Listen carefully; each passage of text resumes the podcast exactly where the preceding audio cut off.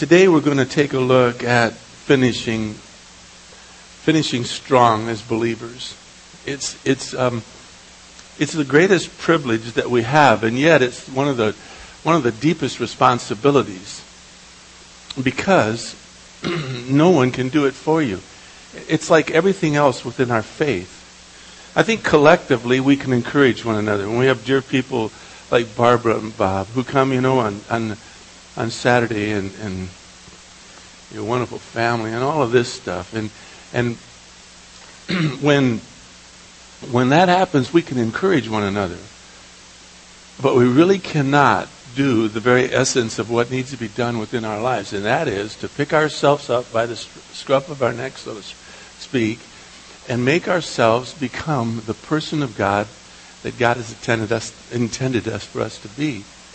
And that's a responsibility that each of us have. And I'll tell you what, part of what I'd like to do here, week in and week out, is to try to encourage you to become that person in your own life. And that's a balancing act. I sometimes don't know how to do it. Sometimes I try not to be so foolish. I mean, really, my nature is that I want us to laugh and just have a wonderful time all the time. And I realize and recognize that Scripture isn't that way. It's it's very serious, and yet it is it is a joy. It is a joy to understand and to know the Lord.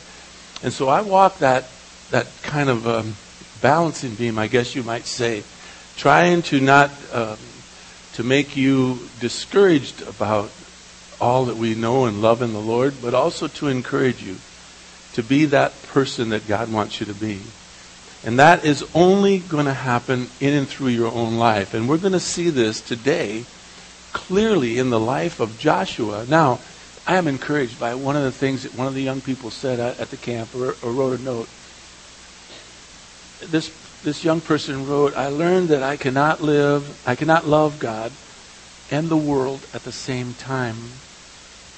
I have been learning in church that I can only worship one thing. And then they wrote, in Joshua, we have been learning that we must serve the Lord our God and love him alone. Wow.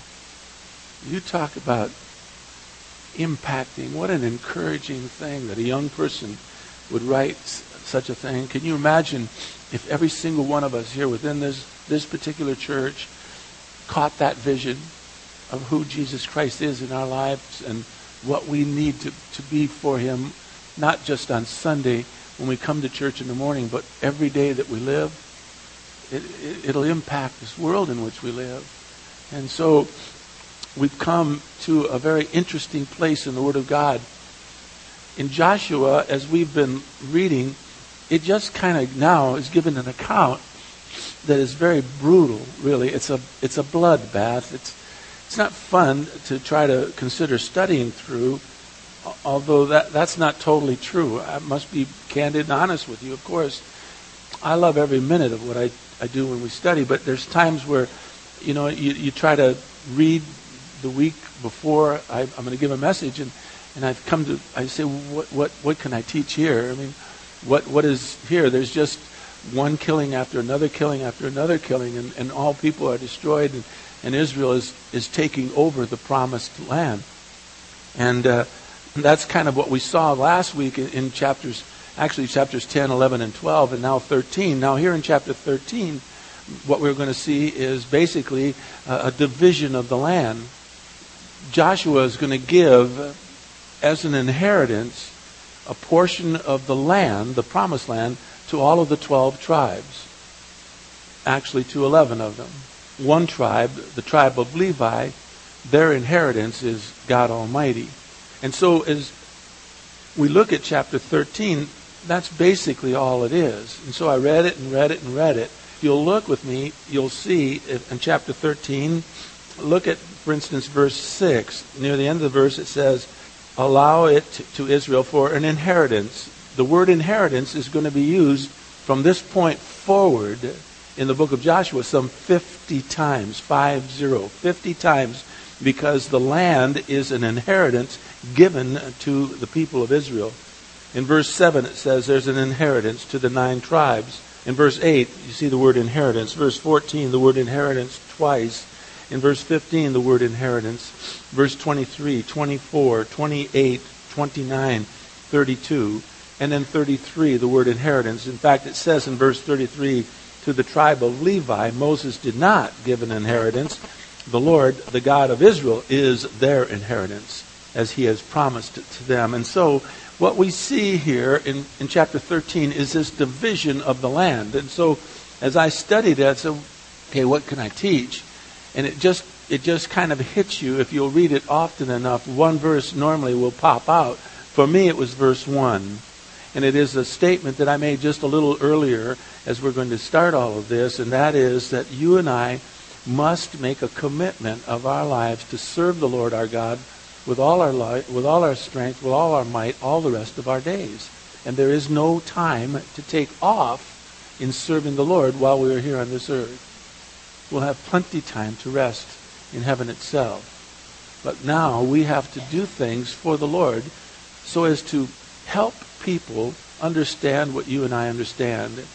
We've got to help people to come kicking and scratching and, and just some of them just miserably listening to the wonders of who Christ is so that they might, by the grace of God, be saved. And that's our responsibility. And so in chapter 13 and verse 1, that's the only verse I'm going to read, but we're going to study this whole verse, the chapter, I should say. Um, there's two reasons. Number one, it, it's just as I said, just inheritance and divisions. Number two, you try to pronounce all those names out loud. It's not easy. I tried. I, I have somebody gave me a book that tells you how to pronounce names, and even at that. So if, if it gets and you make me read it, I'll make uh, Pastor Bill come up because he can.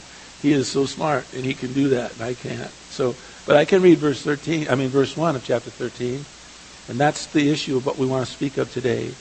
Look at verse 1. Now Joshua was old and advanced in years when the Lord said to him, You are old and advanced in years. And yet the Lord says, And very much of the land remains to be possessed. That is a lesson for every single one of us here, whether you be young or whether you be, like myself, a little older. There is still much of the land that needs to be possessed. Let me just share with you. Throughout this study, I want you to remember this. I've said it to you before. I'm going to say it again, probably.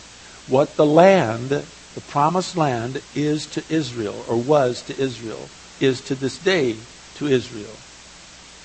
So Jesus Christ is to those of us who have placed our faith and trust in the God of Abraham, Isaac, and Jacob through the Messiah that, that he promised would come, Jesus Christ, who went to the cross, died, rose from the dead so that he might prove to you and me he is exactly who we were looking forward to to come, the Messiah, and he now is our inheritance. What the land was to Israel, Jesus Christ is to the believer today, Jew and Gentile alike. And so, what we are going to see is this inheritance given to us so that we might live the life that God has asked us to live as long as we draw breath. The most greatest privilege that you and I have today is to be alive. To be alive and to know the Lord. But that brings with it a responsibility. I think you know that. We've been trying over and over again to say so. Remember this Israel did not receive the land as a reward for winning it through a battle. And Israel did not purchase the land as in a business transaction. No. What we learned is that God Himself gave the land to them, and as we now know, He gave it to them as their inheritance.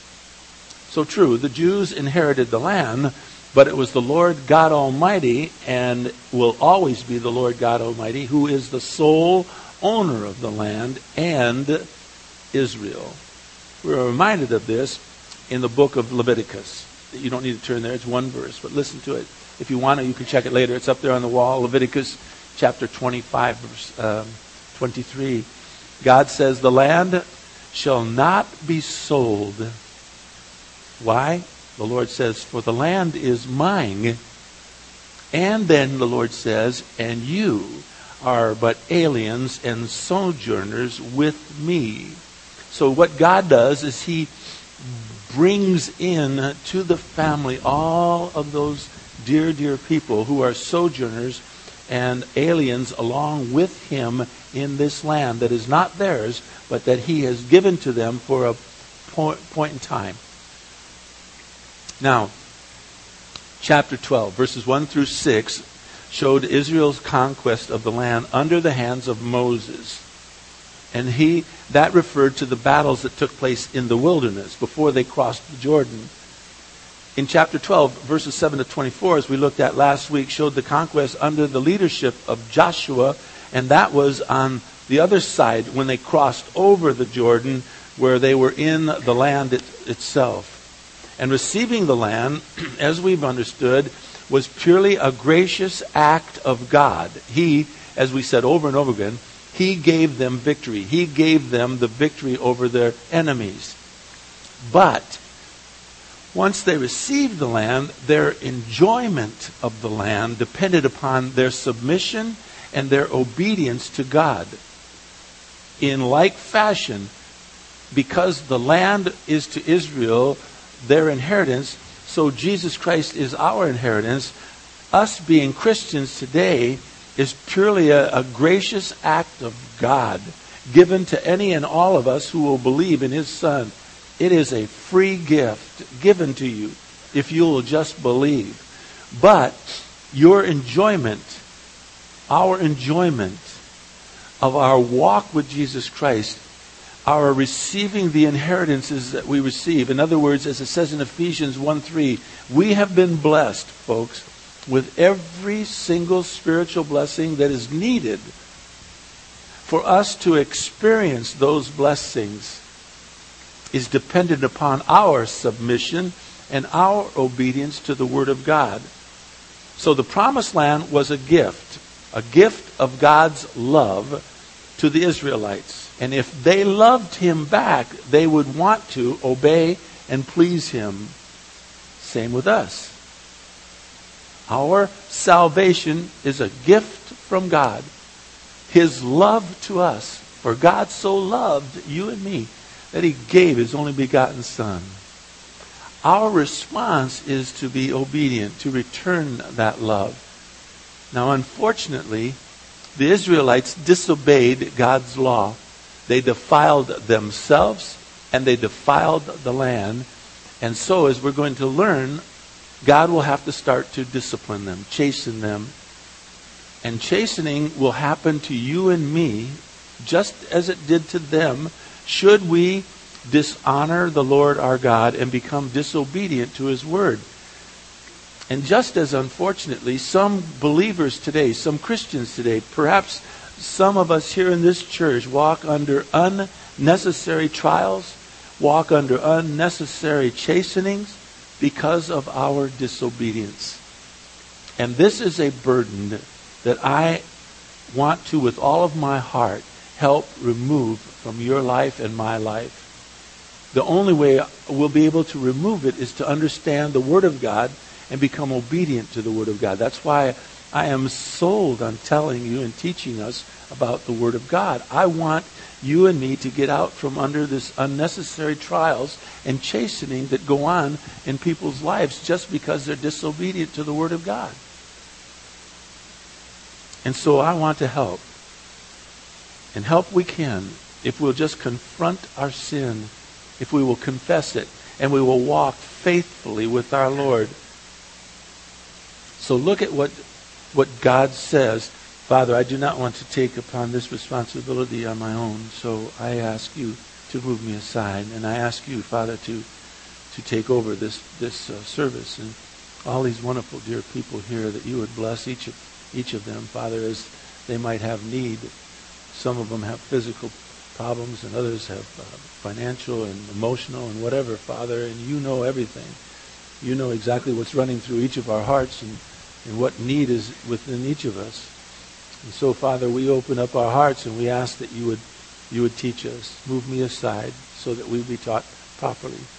And then, Father, would you please open up our eyes and our hearts and our thoughts and our minds so that we might behold wonderful things from your law? Teach us, Father, and help us as we think about this particular message. Lord, help us to uh, comprehend the, the blessings of serving you faithfully for years and years and years until you call us home. Help us to understand what you explained to Joshua. I pray these things in Jesus' precious name. Amen. In verse 1 of chapter 13, when, when God spoke these words to Joshua, he was a very old man at this time. He had to be in his 90s at least. We learn in, in Joshua chapter 24 and verse 29, eventually, when we come to that place, that, that Joshua died at the ripe old age of 110 years old. But even though he's an elderly man, when this statement is made to him in verse 1 of chapter 13, we ought not to let it go unnoticed. It is something that is very special said to a man who walked with God. And it is what God expects not only from Joshua, but expects from you and me as well, and that is to keep on serving him. God said to Joshua, look back, just to refresh your memory, look back at chapter 11, the last verse, verse 23. We learned, and I said to you then, and I showed you chapter 13 and verse 1 at that time, I remember. In, in, we said in chapter 11, verse 23, Joshua took the whole land according to all that the Lord God had spoken to Moses.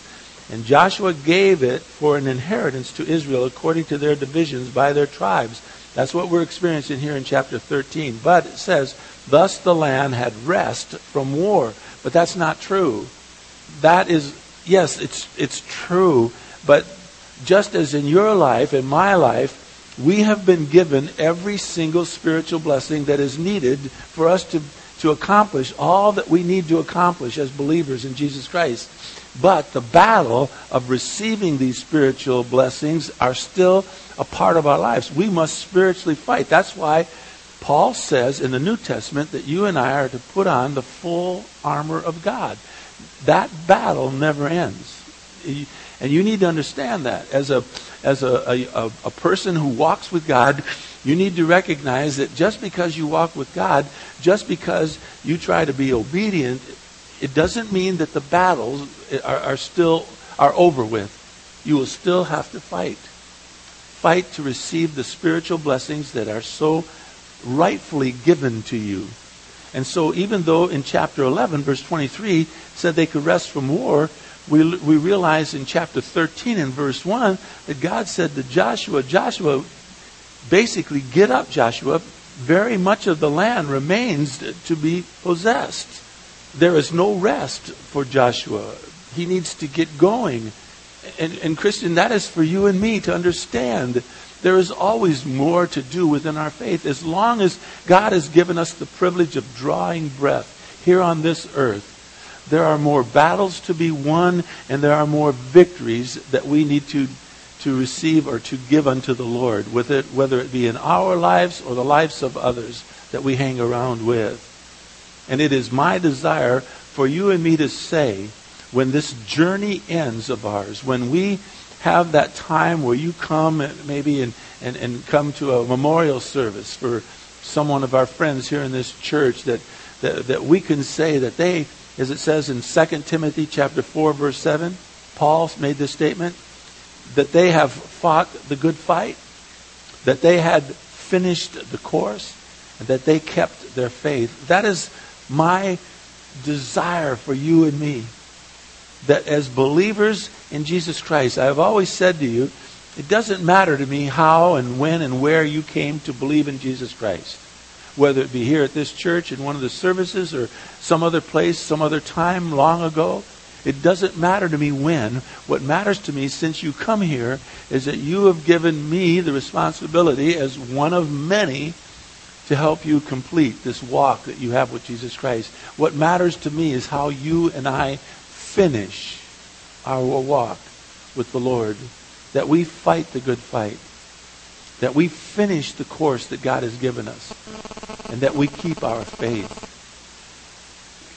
What is so important to remember as we take a look at this place in Scripture is this. Even though all the land was given to Israel, God gave it to them all, they still had to possess every inch of it themselves. Their inheritance was theirs to earn. They had to fight for it physically.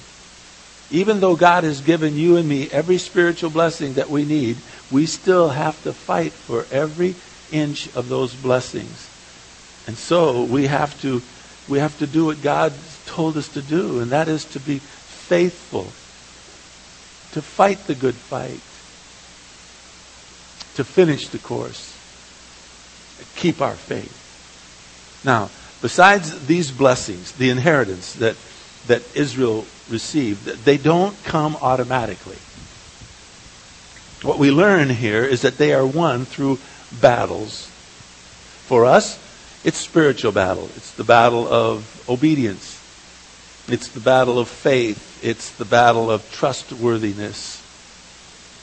One of my favorite verses about being trustworthy, turn with me, please. Uh, hold your place here in Joshua 13, but look at 1 Corinthians chapter 4, just, just for a moment, but it's such a, it's, it's a priceless place in the Word of God.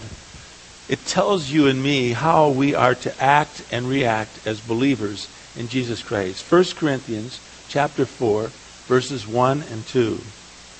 Paul writes, Let a person regard us in this fashion, this manner. In other words, when people think of you and me, let, let them think of us like this servants of Christ, stewards of the mysteries of God. Then Paul says, since we are to be regarded as servants or stewards of God's most wonderful mystery, then he says in verse 2 In this case, moreover, it is required of a servant of God, a steward of God, that one be found what? Trustworthy. What I want from you and me is to be that one to be that person when people see us and get to know us to any degree at all, that they realize that we are servants of our, our most wonderful God, stewards of his mysteries. And so we need to, to require, it is required of you and me that we be trustworthy. And so that's the spiritual battles that you and I have a battle of being a trustworthy steward of the mysteries of God. And ultimately, to do that, our inheritance will be found in our conforming ourselves into the image of Jesus Christ. That only comes through the study of God's Word. Only way. You cannot will it, you cannot grow older and become conformed into the image of God. The way you become conformed into the image of God is to understand His Word. The more you get to know this, the more you'll become like him if you are obedient and if you are, I guess, obedient to his word. And walk with him. That's your responsibility. Nobody can make you do it. Reason enough that we try to encourage you to read the Bible on a daily basis.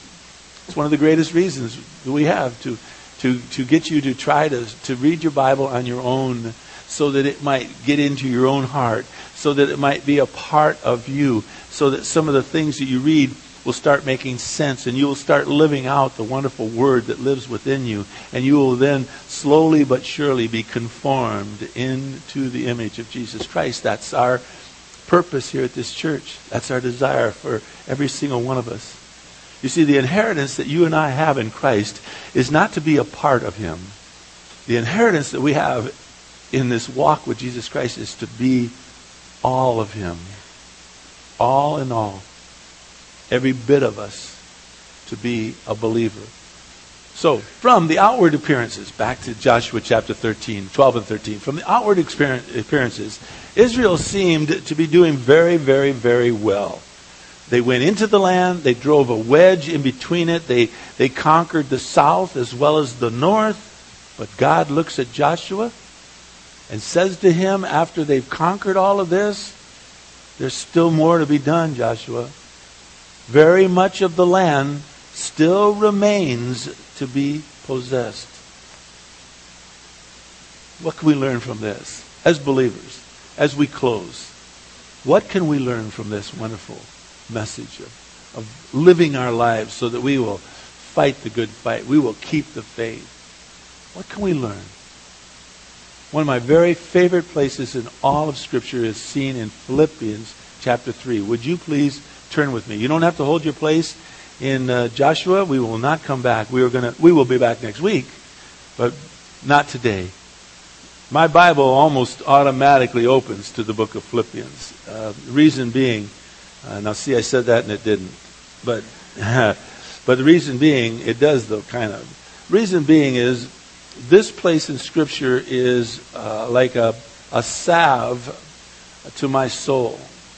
It is a, a book written four chapters of just joy and how to live the joyous life. In Philippians chapter 3, Paul, in the first six verses, talks about his, his background, where he was born, how he was raised, uh, what pedigree he has as a, as a man. But Paul says, even in spite of all of that,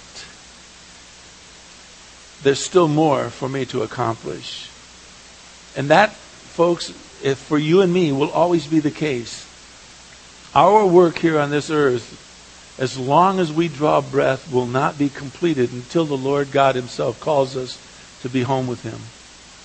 And so after Paul gives his pedigree in verses 1 through 6, look what he says in verse 7. But whatever things were gained to me, those things I have counted as loss for the sake of Christ. You see, his background was such that he was he was a he was a, a very, very brilliant, bright, religious man.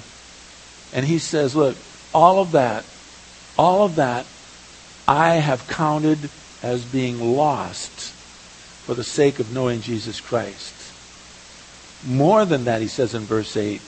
Even more than that, he says, I count all things to be lost in the view of the surpassing value of knowing Christ Jesus my Lord, for whom I have suffered the loss of all things count them but rubbish so that I might gain Jesus Christ. He is saying, all the things that I have done, whatever it is that you might think that is a, a credit to me, he says, I, I count that as lost for the wonderful, wonderful value of knowing Jesus Christ as my Lord and Savior. He says in verse 9, so that I may be found in him, not having a righteousness of my own, that it's come from the law, but that which is through faith in Jesus Christ. The righteousness which comes from God on the basis of faith. That's where you and I need to land. We need to come to the place that our righteousness is not found in what we do, but who we are in Christ. And if we really are who we are supposed to be in Christ, we will automatically do. I am a married man. Happily married man. I cannot be more married than I am right now. There is nothing I can do for my wife Kay that will make me more married. I'm as married as a man can be married. So therefore, why do I do anything for Kay? Now, I'll tell you why. I just love her to death. I do.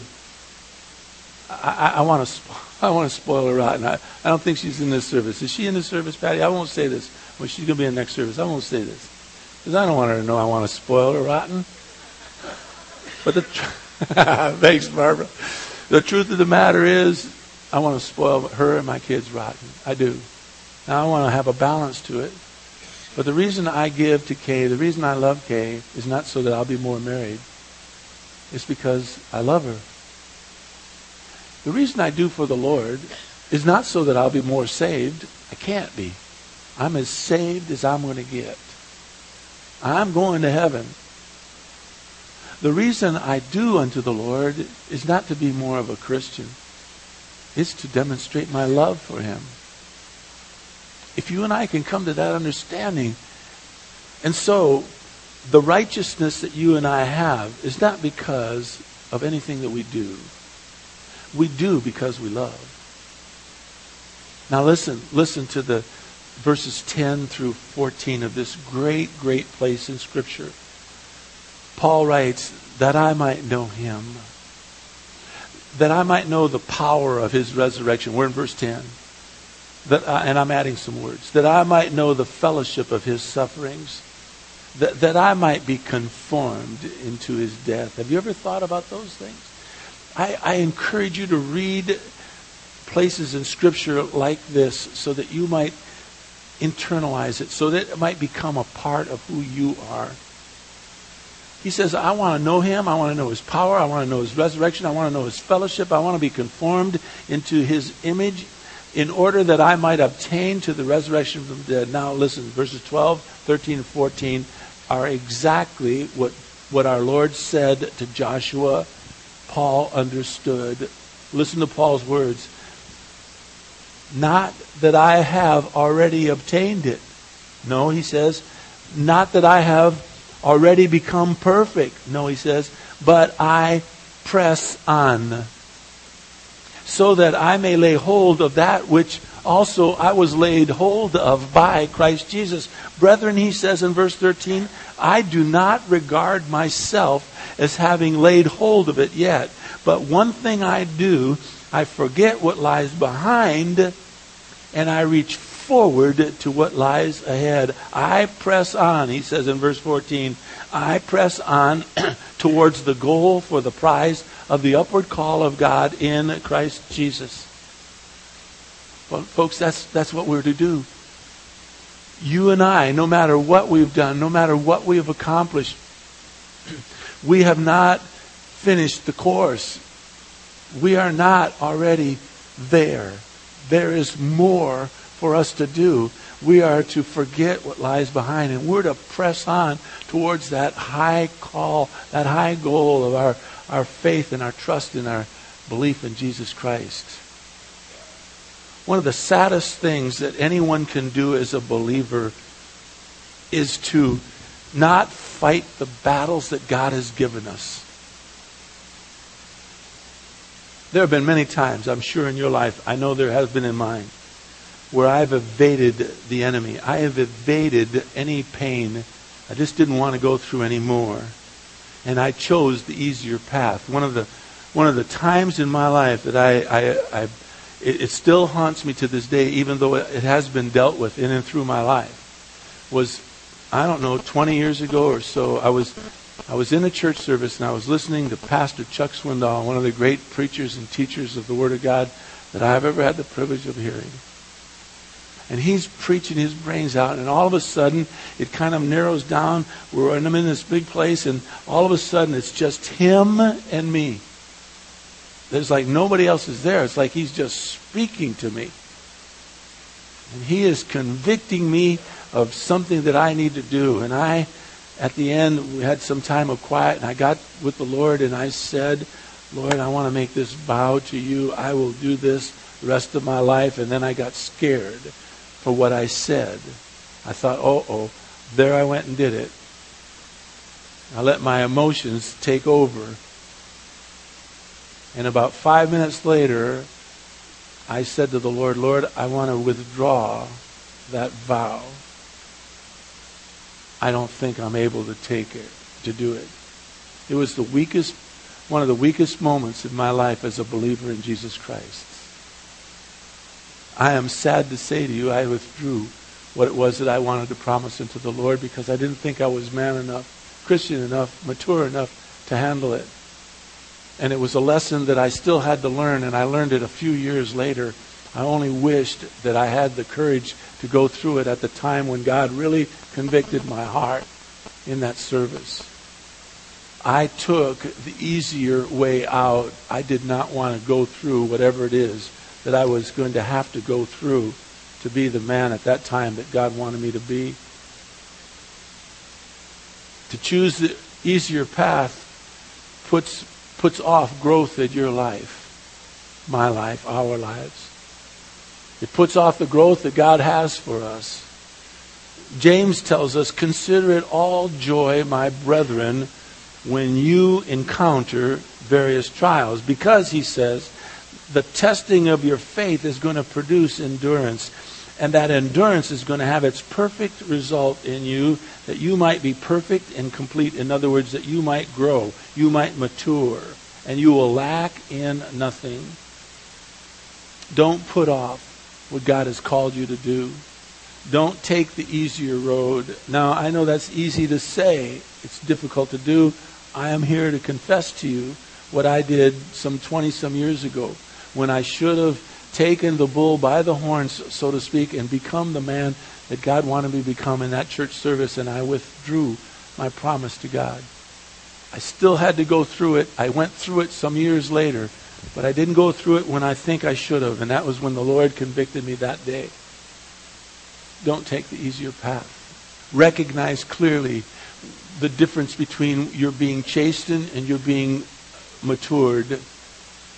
You're being chastened when you have sin in your life. Recognize it. Deal with it. Get rid of it.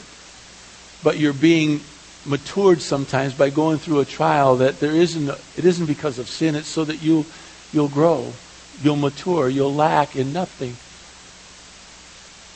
there's things for you and me to do still as long as we draw breath we can't say no oh I, I take that back we can say no we'll just we'll just not benefit like we ought to God said to Joshua, even though they've captured everything, He said, Joshua, get up. There still remains land that needs to, to be possessed. And I say to you, and I say to me, let's not rest on our laurels. Let's get up and let's do what God has called us to do. Now, as I say to you all the time, your job is to find out what it is that God has called you to do. I know what mine is, and that's a very kind thing the Lord has allowed me to know. And that took time, and that took serving. And I pray that you'll find what it is that God has given you so that you can fight the good fight, keep the faith, finish, finish, finish strong what God has called you to do. Have I ever told you people how desperately I love you. I want to thank you for allowing me to be a part of this church. I want to thank you for coming every week. Father, bless each of us here and uh, our loved ones and uh, watch over us. God bless Dave and Anderson. Thank you for the 70 years that he had with Edith. Just their love affair he's going to have myriads of time with her soon when he gets to see her wonderful face again. Bless all of us, Lord, our loved ones, our families. Watch over each of us, Father. Let us uh, fight the good fight. Keep the, the faith and, and, and finish what you've called us to do. Let us not rest on our laurels just because maybe we've gotten a little older or uh, don't feel like we can do anything, we're not good enough. That's not true. Let us just follow your plan for our lives. I pray in Jesus' precious name. Amen. I love you all so much. It is really a joy. I'll see you next week. See you next week.